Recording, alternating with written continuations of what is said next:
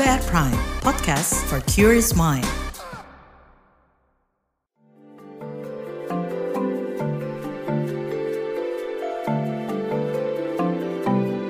Saga, cerita tentang nama, peristiwa, dan fakta.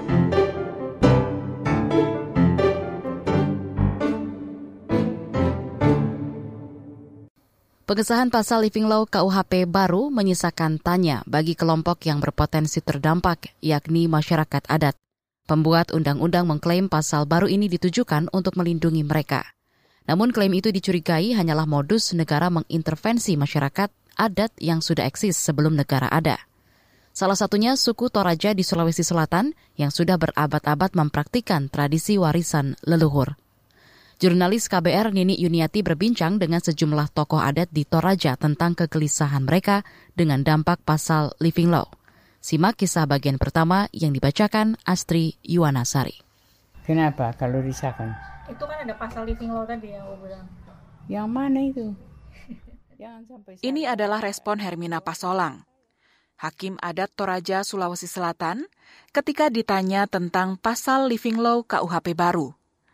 Reaksi sedikit berbeda ditunjukkan Saba Sombolinggi, yang juga hakim adat di Toraja. Sebenarnya uh, saya juga belum terlalu jelas living law itu, uh, tapi kan negara tidak pernah menyampaikan ke kita kalau akan ada perubahan begitu. Baik Hermina maupun Saba belum punya gambaran gamblang tentang apa dan bagaimana living law itu. Padahal mereka bakal kena dampak pasal baru di KUHP ini karena yang diatur adalah hukum adat. Kondisi itu mencerminkan minimnya pelibatan masyarakat adat dalam penyusunan living law. Pakar hukum adat UGM Yance Arizona. Nggak ada penelitian empirisnya khusus untuk hukum adat ini. Jadi dia diakomodasi berdasarkan imajinasi pembentuk undang-undangnya aja. Nah, jadi tanpa dasar empiris gitu ya, melihat bagaimana praktik peradilan adat. Hukum adat yang selama ini tidak tertulis tetapi berlaku turun-temurun bakal diintegrasikan dalam hukum negara lewat peraturan daerah. Hal ini menambah kebingungan karena masyarakat adat Toraja misalnya terdiri dari 32 wilayah adat. Hukum adat wilayah mana yang akan diakomodasi? Pikir Hakim Adat Saba Sombolinggi. Masing-masing wilayah Lembang itu mempunyai hakim adat. Mampu tidak peraturan daerah ini mengakomodir semua cara-cara atau mampukah peraturan daerah ini beradaptasi dengan keadaan. Kalau sudah tertulis saya, ah, sampai ada perubahan. Nah, kalau hukum adat... Dosen hukum UGM Yance Arizona menyebut, hukum adat bisa kehilangan karakter dinamisnya bila diperdakan. Hukum adat itu kan dia punya spirit ya.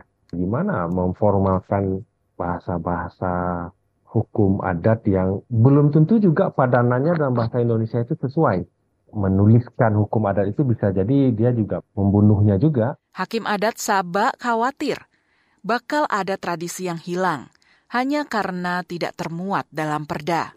Penerapan aturan adat di satu kabupaten itu beragam, ratusan.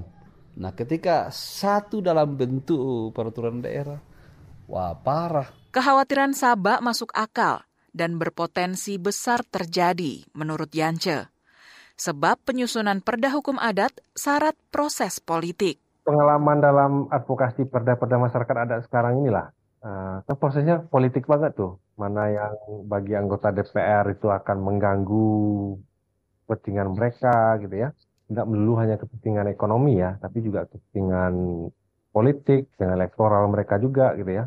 Apalagi misalkan untuk masyarakat adat yang nggak punya representasi politik sama sekali di DPR uh, suku anak dalam misalkan nggak punya satu pun anggota DPRD di bagaimana hukum adat mereka akan di, diperdakan ya kira. Di lain pihak, proses politik bisa disusupi kepentingan lain. Saya justru menilai nanti akan banyak masuk itu bukan hukum adat, tapi adalah hukum agama.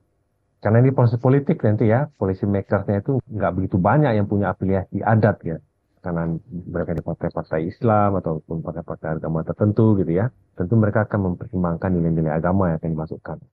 Perda hukum adat juga akan menggeser peran hakim adat dan digantikan aparat hukum negara.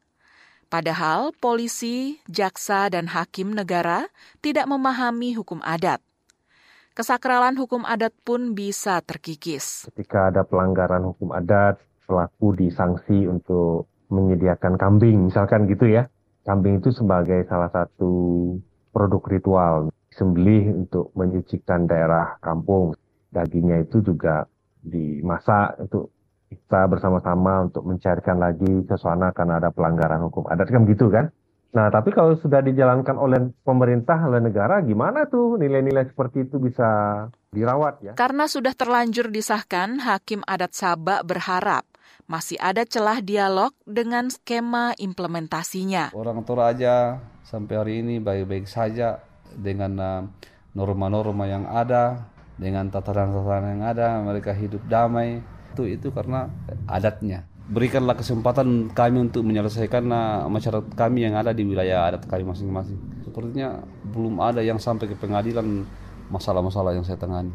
Beberapa kali eh, permasalahan itu kita kembalikan ke tingkat desa hakim adat yang menyelesaikan. Dan itu sukses. Demikian Saga KBR, saya Astri Yuwanasari.